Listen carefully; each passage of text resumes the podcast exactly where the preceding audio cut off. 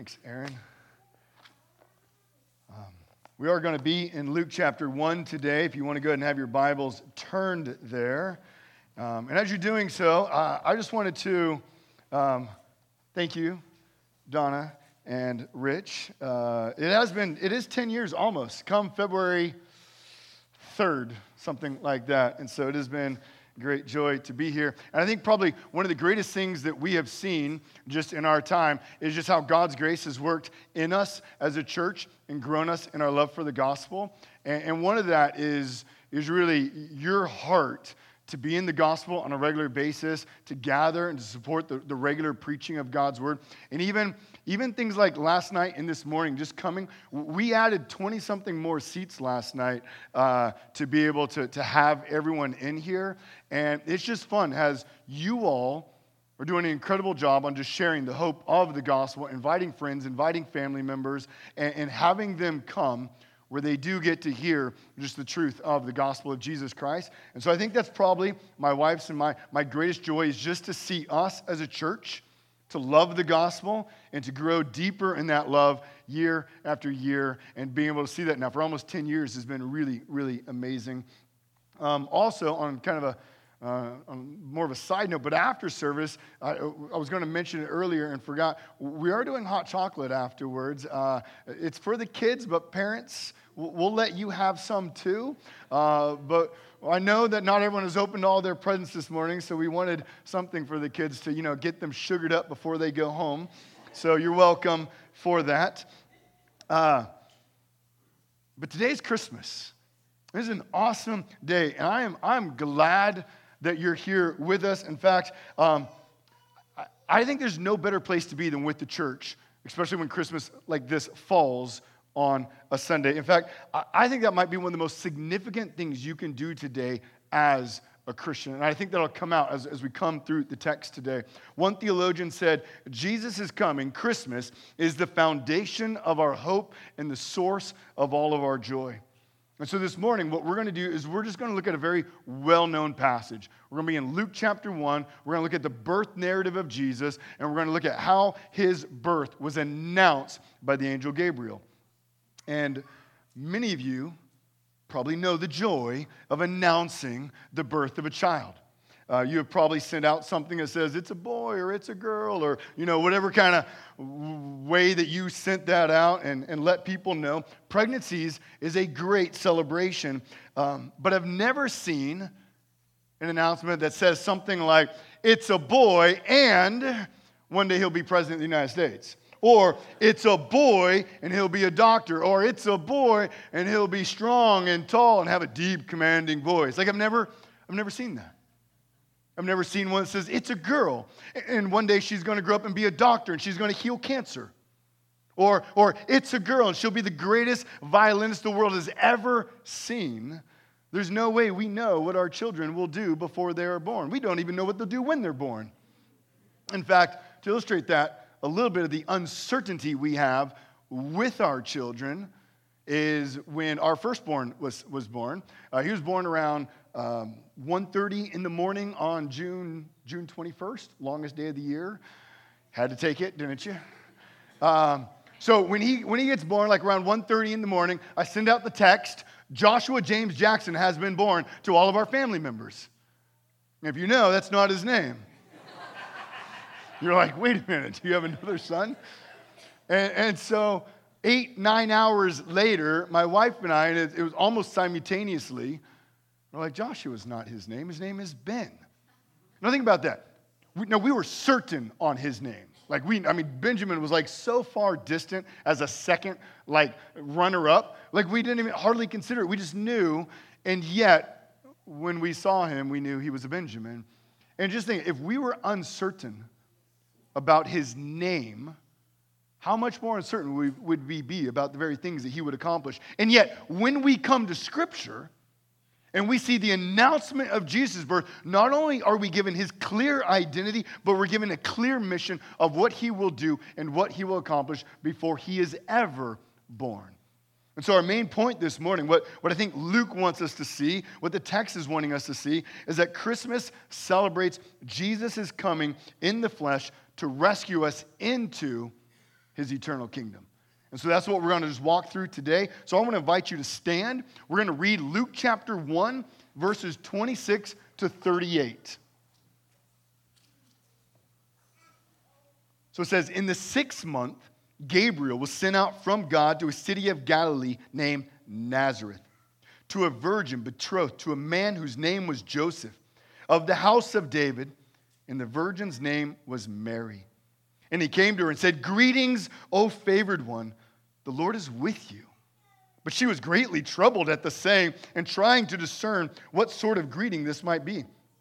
And the angel said to her, Do not be afraid, Mary, for you have found favor with God. Behold, you will conceive in your womb and bear a son, and you shall call his name Jesus. He will be great, and he will be called Son of the Most High, and Lord God will give to him the throne of his father David, and he will reign over the house of Jacob forever and of his kingdom there will be no end. And Mary said to the angel, How will this be since I'm a virgin? And the angel answered her, The Holy Spirit will come upon you, and the power of the Most High will overshadow you. Therefore, the child to be born will be called Holy, the Son of God. And behold, your relative Elizabeth, in her old age, has also conceived a son. And this is the sixth month with her who was called barren for nothing will be impossible with God. And Mary said, Behold, I am the servant of the Lord. Let it be to me according to your word. And the angel departed from her. Let me pray. Father, Father, we thank you for your word. Your word that is given to us that we would know you, that we would know your character, that we would know what your redemptive plan is in this world, that we would know that you have created us in your image that we would know that because of sin, we have rebelled against you, rejected you. And yet, God, you have sent your Son into this world as a baby that He would save, that He would redeem, that He would bring us into your kingdom where we would spend all of eternity with you, praising you, glorifying you, and enjoying you. And so, Lord, I pray as we look at your text and we see how your Son came into this world God, may you be glorified. May we be moved to awe, to wonder, and joy. In your name, Jesus, amen. You all may be seated. Um, so there, there's just three truths that I want us to see about the birth of Jesus this morning. And, the first one, Jesus comes as a baby. That's it. First point. It, it might seem obvious, you might say, well, I thought that's why we celebrated Christmas. Do we really need to have a point that says Jesus comes as a baby? Yeah, I, think we do because Scripture is totally intent on making sure we know Jesus came as a baby. Like if you look at verse 31, the angel Gabriel appears to Mary and says, You will conceive in your womb and bear a son, and you shall call his name Jesus. In fact, in Matthew's gospel, it's also made clear. Although the angel in Matthew's gospel doesn't show up to Mary, he shows up to Joseph and he says that Mary will bear a son. And at the end of Matthew's account, in Matthew 1, we're told that Mary did bear a son, and his name is Jesus. In John chapter 1, verse 14, we're told that the Word, meaning Jesus, will become flesh and dwell among us. In Galatians chapter 4, verse 4, Paul, writing to the Galatian church, says, But when the fullness of time had come, God sent forth his son, born of a woman, born under the law. In Hebrews 2, verse 14, we preached all through Hebrews. Verse 14 it says, Since therefore the children share in flesh and blood, meaning since we are flesh and blood, he himself likewise partook of the same things, that through death he might destroy the one who has the power of death, that is the devil Scripture is, scripture is clear. Jesus was born into this world as a baby, just as you and I entered into this world. What that means is he moved inside his mother's womb. What that means is he kicked her ribs. He swung on her ribs just like your child might have done. I know my wife's ribs were a little bruised at times. But he, he moved. He did what babies do in the womb. And because Jesus is born through Mary, he really is a descendant of Abraham, of David. He really is the one who fulfills the prophecies in the Old Testament. Now, why is that incredible? Because Jesus is also the Son of God. And Jesus has eternally existed. So when we celebrate Christmas, we're not celebrating the beginning of the Son of God. He has always existed. He is co eternal, co existent, co equal with the Father and the Spirit. So Christmas is not the beginning of the Son. Now, your birth is, or you could say your conception, but your birth is the beginning of you. That's not so with God. No, Christmas is not his beginning. Christmas celebrates the Son of God entering into creation, adding humanity to himself, and receiving the name Jesus. That's what happens at Christmas. Because there's this mystery, which we're not going to get all into, and we're not going to try to necessarily explain, but Jesus one person with two natures. He's fully God and fully human at the same time. That's the mystery of Christmas. That's what we celebrate that this Son of God came, added humanity to himself, that he would be like you and me. And you might say, well, how's that even possible? How do you have God, the Son of God, entering, which it is important. Do not say God came in the flesh. Like, don't, like, say the Son of God. Like, it is important. Because the Father didn't come in the flesh and the Spirit didn't come in the flesh, but the Son did. So that's my little theological little like soapbox. Make sure we're accurate with who came in the flesh. The Son of God came in the flesh. But how? How is that possible? So, second point. Not only did Jesus, not only was Jesus born, but he was born of a virgin. And that's important for us to understand. I mean, the text wants us to see it. Mary conceived Jesus when she was not married, and we're told she had never known a man at this point. Matthew's gospel says that Mary was a virgin. It says that Joseph did not know her until after she gave birth. And here in Luke, verse 27, we read Mary's not yet married. She is a virgin. And then in verse 34, just to show, Mary's a little confused too, because she, know how, she knows how biology works. And she's like, to the angel, she goes, So how's this going to happen? I'm a virgin. Like, that doesn't work. So, how is it that Mary conceives Jesus in her womb that he would be born in the flesh? Well, verse 35, the angel answers her and says, Well, this is obvious. The Holy Spirit will come upon you, and the power of the Holy, Holy and the power of the Most High will overshadow you. Therefore, the child to be born will be called Holy, the Son of God. So if you're asked, how will Mary conceive the baby Jesus? How is it? By the power of the Holy Spirit overshadowing her. And you might say, well, what does that mean? Is that clear as mud? So one theologian said this, and I thought it was helpful. He says this language echoes the Old Testament and reminds us of how the Holy Spirit has been actively involved in everything that God has done all throughout creation. Think about it. The Spirit was present at creation, hovering over the waters. The Spirit was there at the Exodus when He overshadowed the tabernacle in a cloud of glory. Later, the Spirit would overshadow Jesus, anointing him for his earthly ministry. It was the Spirit that made, um, it was the Spirit that Jesus made, by the Spirit that Jesus made atonement for our sins. It was by the Spirit that he was raised from the dead. Then Jesus sent the Spirit to overshadow the church so that by his power and his presence we would serve Christ today. The Holy Spirit has been overshadowing the people of God from the very beginning, working with the Father and the Son for our salvation. So the Holy Spirit's active in everything that God does. And so, in one sense, nothing new is happening. And yet, in a whole nother sense, something incredibly new is happening. So, somehow, in a mysterious way, the Holy Spirit, just as He hovered over the waters at creation, or He fills the tabernacle with His glory, is going to come by His power and by His presence, breathe life into the very womb of Mary so that she would bear the Son of God, Jesus, within her. Now you might say, well, how is that possible? That sounds kind of crazy. Verse 37, the angel then says, Nothing is impossible with God. And I just want you to think about that.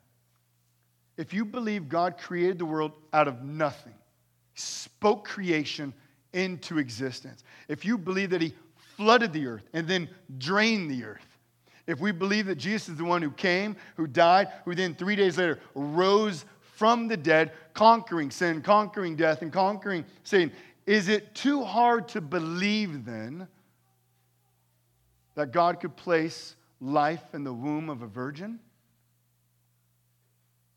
No, I don't think it is. We see that everything God does is supernatural. So, why is it important that Jesus is born of a virgin? And we could we probably answer this in many ways, but it emphasizes his humanity and his deity. Like if Jesus was not born like you and me, but he just appeared someday, looks like you and me, but he wasn't born like you and me, what might we say? You're not really human. And if he's not human, then he's not a proper substitute to go to the cross and stand in our place, which is what Hebrews makes the point. We have to have a perfect human substitute to bear our sins on the cross. So if Jesus just simply appears, skipping the whole birth process, shows up at age 30, that's not really human. That's like Superman. He kind of looks like us, but we know he's not really like us, right? But Jesus comes like you and me in every single way. That he truly is human. And the fact that he comes of a virgin shows that he's like us, but yet there is something very different. He is human, and yet he is also totally divine. So, just as Jesus' death and resurrection was supernatural, so is his birth. And we need to know this, and we need to affirm this, and we need to have our heresy ears like pricked and ready. Any denial of the virgin birth of Jesus Christ is a denial of the gospel of Jesus Christ. Like, we have to know that. Like, so, anyone says, does it matter? And there was. There was a, a pastor. I'll say he was a pastor, and since then he's totally left the church, and he's uh, much more of a new age thinker. Uh, if you're familiar with Rob Bell, he asked the question long time ago, back in the early 2000s Does it really matter if Jesus was born of a virgin? What would it change if later we find out Jesus has a biological father named Joe? Does it really matter? Does it affect the story? And he would say, no, it doesn't. Because he would say all the doctrines of Scripture are like bricks. And think of a large brick wall. Well, certainly you can take out one brick and the wall will still stand. So, what does it matter if we just pull out the virgin birth? And that is his argument. But come to Scripture, and what does Scripture say? If we remove the virgin birth, what do we lose? We lose Jesus. That's pretty big. Like, right? Like, we lose Jesus. We lose him because all of Scripture in the Old Testament, Isaiah, one of them, prophesied 700 years ahead of time that a child will be born of a virgin. In Genesis 3:15, from the very first moment we're told there will be redemption, we're told the seed of the woman will crush the head of the serpent. So according to scripture, the redeemer of all mankind will come born of a woman, and we're told in Isaiah, born of a virgin. We're told in Matthew, we're told in Luke, born of a virgin. If we don't have the virgin birth, you don't have Jesus, which means you don't have a Savior, which means, yeah, it's a big deal. So if we compromise on the virgin birth, it's not moving like removing one brick and the wall still stands. No, there is no wall. There's no hope. There's no Savior. So we need to come to that understanding that that's how important the virgin birth is. And one more thing to say what is the effect of the Holy Spirit overshadowing Mary? What is the effect that the text tells us comes about? What is that? Look at verse 35. We're told that the Holy Spirit will overshadow him by the power of the Most High. And then, then it says, Therefore, the child to be born shall be called holy. I want you to think about that. To be holy is to be pure, is to be blameless, is to be fully devoted to the very glory of God.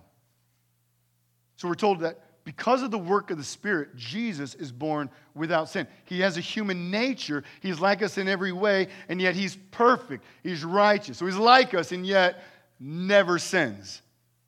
Now, why is he not sin? Why is he not sinful? The answer is not because sin is passed by the man. Have you ever heard that? Yeah, go ahead, raise your hand. Have you heard that? I know some of you, some of you are like, do I raise my hand?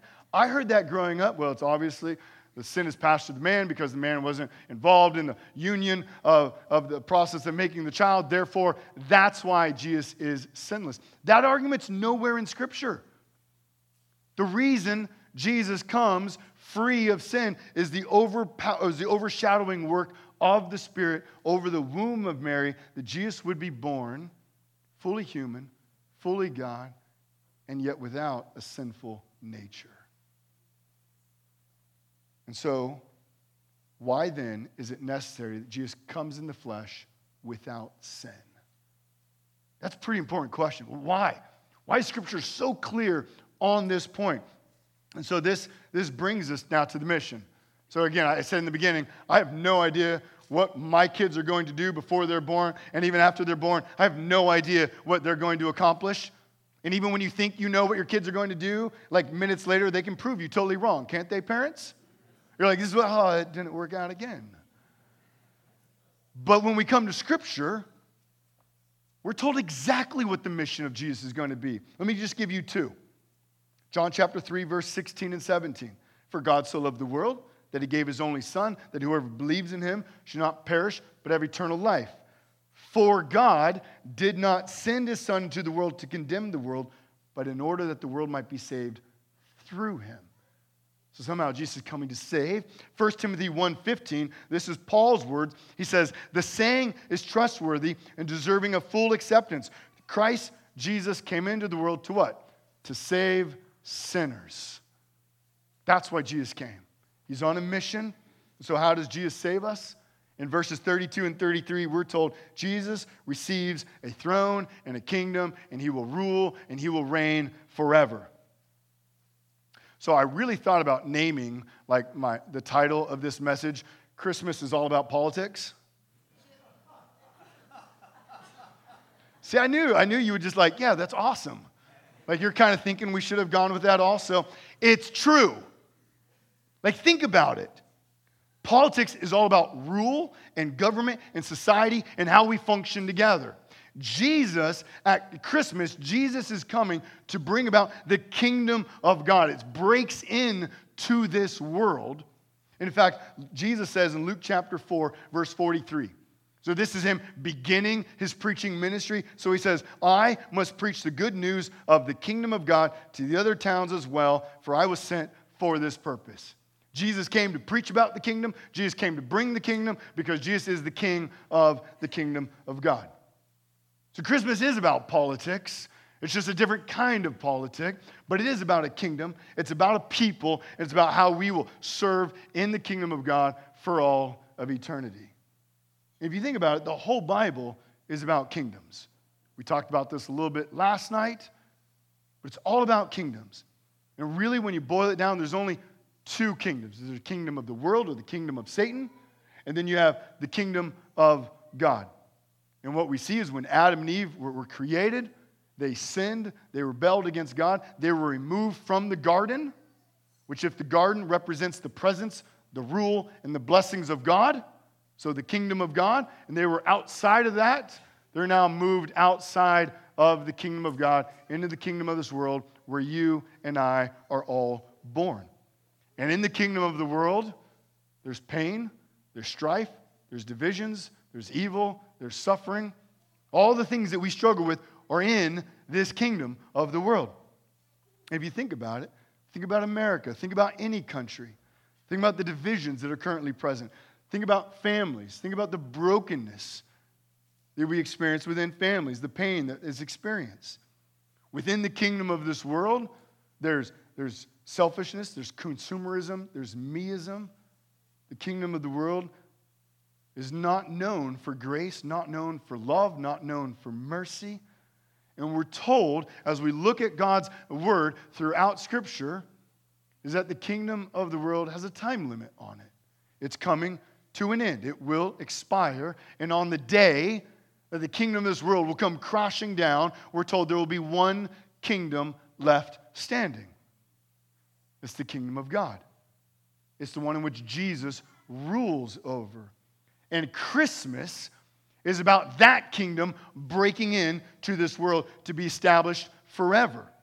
If you think about it, Israel in the Old Testament was a shadow of this, it was a foreshadow of this. And the kings of Israel were a foreshadow of the great king Jesus. That's why we have someone like David. David in the Old Testament, he's the king of God's people. We're told he's a, he's a man after God's own heart, and yet was he was he perfect? No, he was sinful. We see those sins. And because he is sinful, he eventually will die. And we see that every king will die. Whether you're in Israel or outside of Israel, every king of every kingdom will eventually die. And how the king leads, so the people will follow.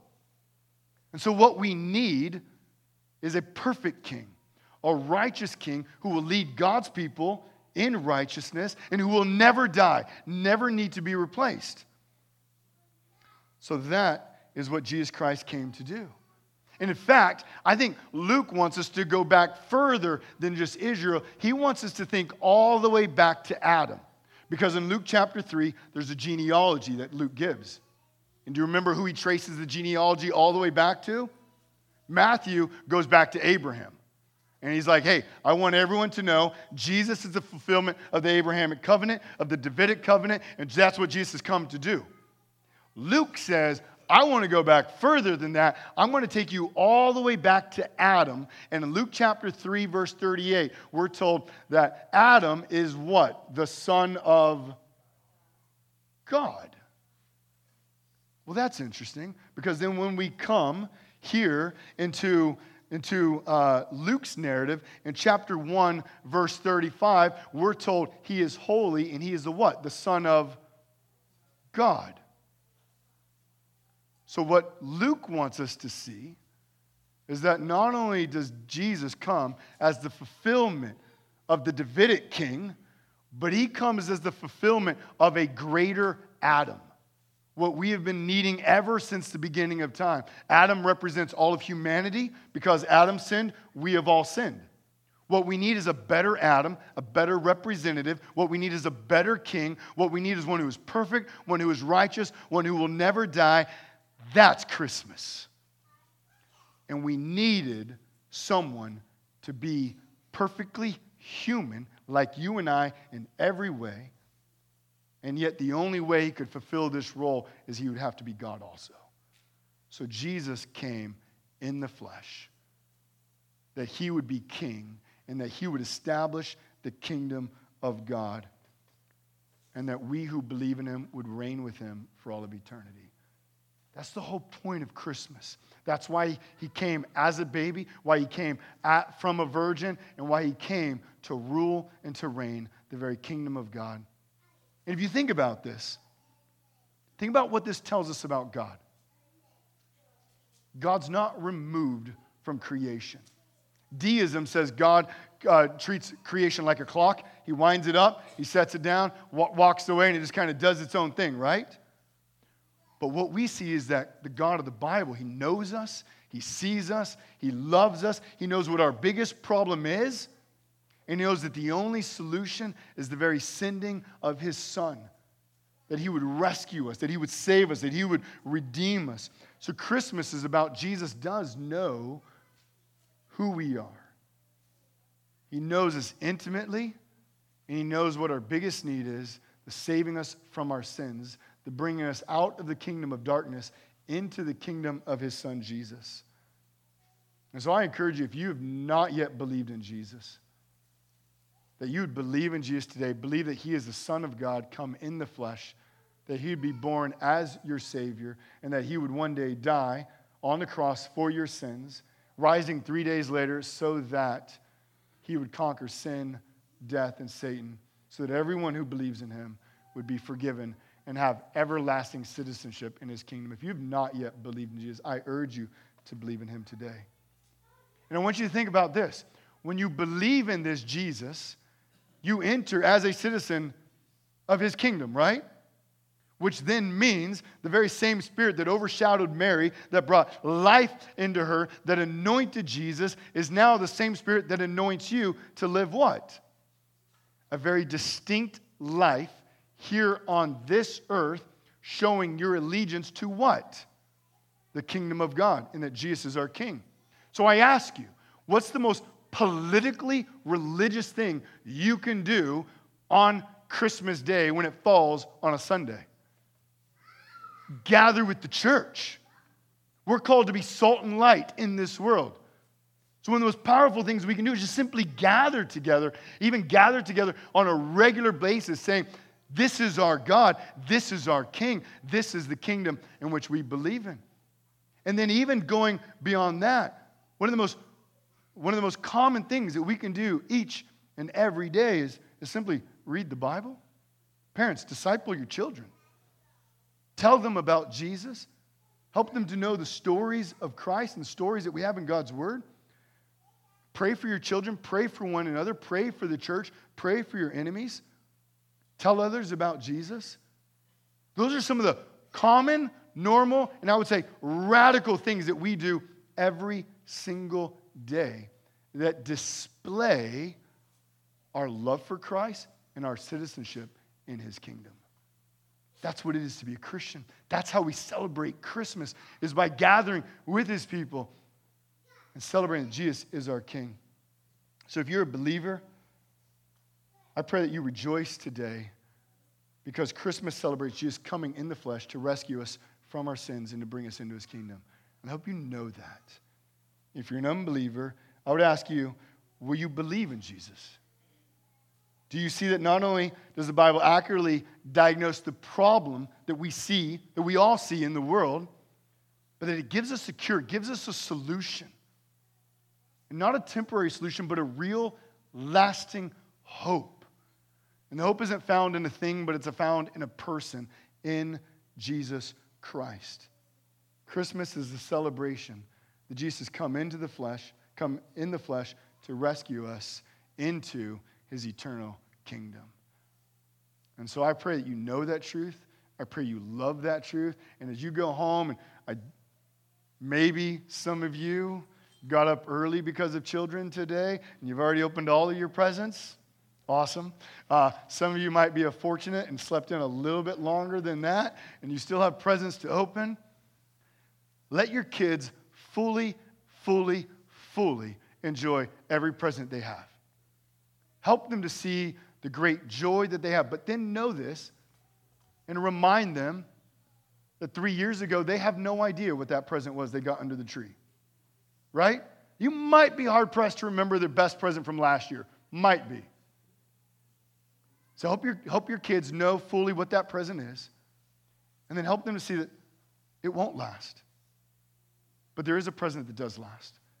And all these presents are simply just the foreshadowings of a much greater gift that God gave in his son Jesus. And to know him is to have eternal life with God and to have a citizenship with him that never expires. And so I hope your kids to know that truth. So I want to pray, and then we are going to, to partake of communion, and the ushers will dismiss you row by row, and we'll come back to our seats and take it all together. Father, we thank you for this morning. We thank you that, Father, you sent your son Jesus, and he would die on the cross for us, rising three days later so we could be forgiven of our sins. And we know that Easter only comes because Christmas came first. And Lord, I pray, I pray that we never forget the true meaning of Christmas. And I pray that we, we as Christians here today would rejoice that at your birth, your kingdom broke into this world. And your son was born king. Your son was born to rule, to reign, everlasting. His kingship has no expiration on it. And God, may we take great joy in that. And because your son is righteous, We know that He will lead us in perfect righteousness, and your kingdom will be perfectly righteous. Lord, we know that all the kingdoms of this world will one day fall. And so, Lord, I pray that we know today that our citizenship is secure in you. And so that while one day all the worldly kingdoms will not stand, that we know we will stand with you in your kingdom that will last forever. Because your son Jesus reigns forever. Thank you that he was born. Thank you that he was born of the Virgin Mary. Thank you that he came out of joy to save us. Bless us now as we now partake of communion, remembering the mission of Jesus and that he not only, not only he came and died, but he rose, accomplishing that which you gave him. In your name, Jesus, amen.